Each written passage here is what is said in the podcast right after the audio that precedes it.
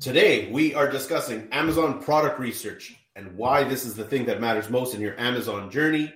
As always, I am Nick. I'm Jace. And welcome to the Demand Gen Daily Podcast.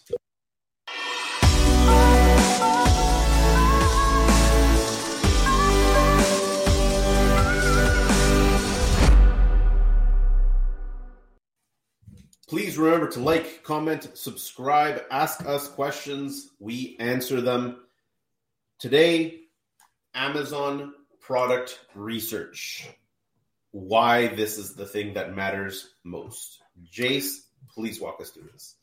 Yeah, hard to overstate how important product selection is and product research is. You want to launch a product that's going to succeed. And what I found was biggest eye opener is that generally people who are new at this or in the earlier stages, they become emotionally attached to a product idea. They've romanticized a certain idea of a product and they're very attached to it. And they know their product's going to see because I have the best product. You'll hear that. My product should see, but my product's better.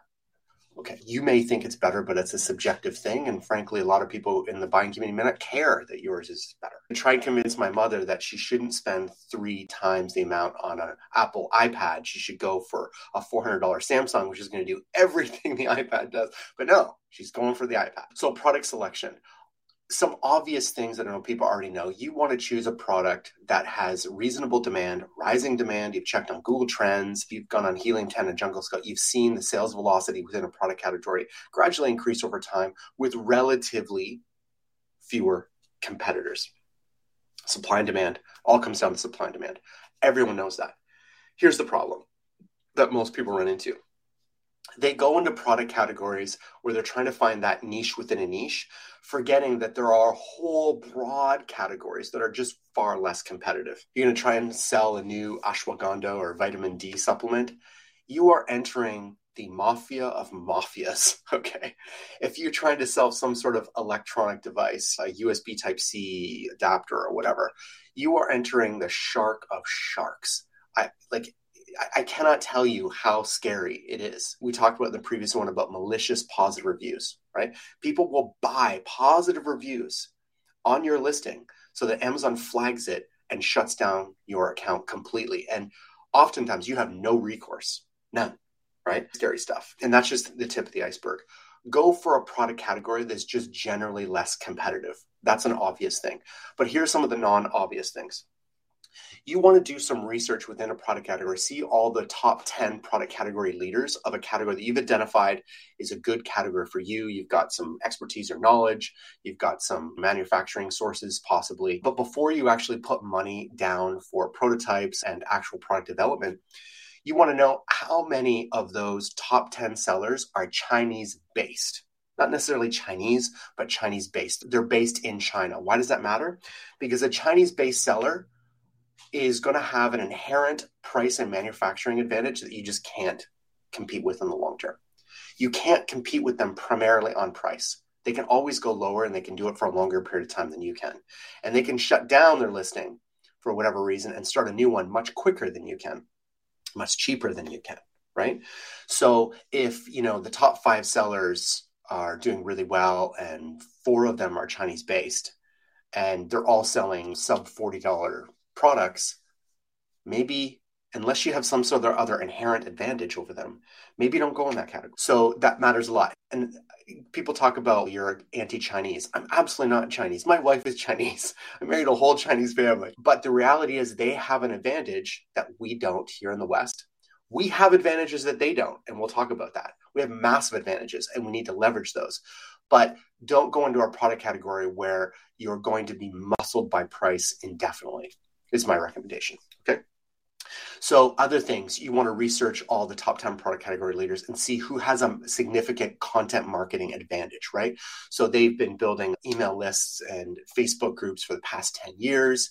They have a massive audience. They've got contests and promotions. They've got a cartel of influencers all reviewing and promoting their pro- products. Do you want to go head to head with them?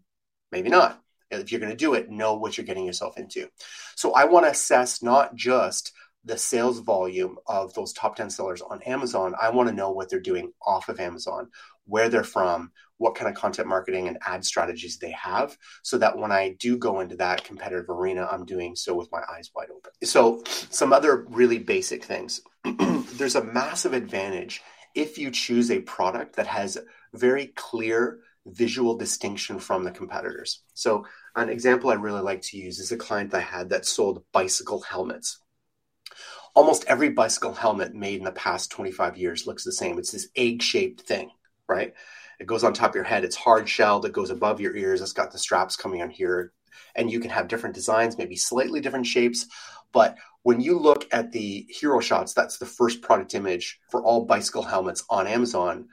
They all have the same shape with a white background, slightly different colors. Hard to distinguish. Unless there's a massive brand name, hard to distinguish. This bicycle helmet was the ones they use in they used to use in like in the 90s in the Tour de France in Europe, where it's the soft shelled helmets. They're lighter, they're more breathable, that kind of stuff. But they look they're a completely different shape. You see the silhouette on the hero shot, it immediately looks different. And they were selling these bicycle helmets, but they were selling them as not just bicycle helmets, but like rugby helmets, boss helmets. It was just like anytime you're doing something, you might bump your head. Wear this because it's more athletic, it's breathable, it's lighter, blah, blah, blah. But you could see such a, dis- a distinction of how and why it was different right away from the hero shot.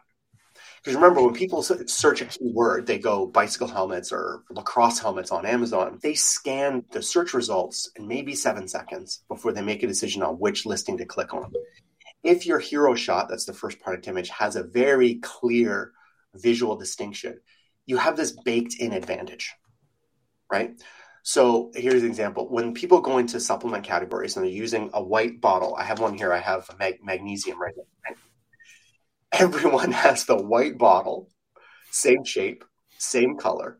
And when you're buying, buying magnesium, the top 20 all look like the same damn product, right? Why not do a different color?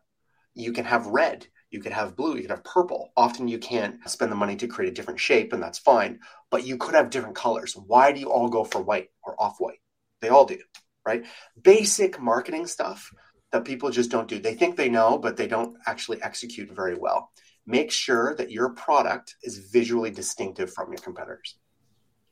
Yeah, and I guess looking at the competitive landscape that you're trying to compete in, it's like how distinctive are the products? Can we create an advantage through our brand in this product category? Because some product categories could have very competitive brands in that space as well. Yeah. And here's the thing the number one takeaway here is that, like, everybody knows grade 10 business class will teach you the importance of supply and demand and having a, a unique selling feature. I just think that the vast majority of people that I speak to, when they tell me what their unique, what is their advantage, no one really cares. Only they care because they're emotionally attached to the product. So I had a client once who was selling bamboo toothbrushes Okay. Great category, very profitable on Amazon, very alternative, eco friendly products, very big on Amazon. And his big thing was two things. One, it was a freestanding toothbrush, meaning you could stand it up on your desk and it would stay upright. I don't give a flying hoot that stand, standalone. I don't care. But he thought that this was the thing right? Now, yeah, the other yeah. thing, his second feature, he really had a good feature. Knowing his audience, you could, with the packaging, there was like the shipping information on the packaging. As long as you put postage on it, you could send it back to him, and he would dispose it dispose of it in an environmentally friendly way. He was pulling the charcoal tooth, the brushes out, disposing them, decomposing the bamboo, blah blah blah. Awesome, great.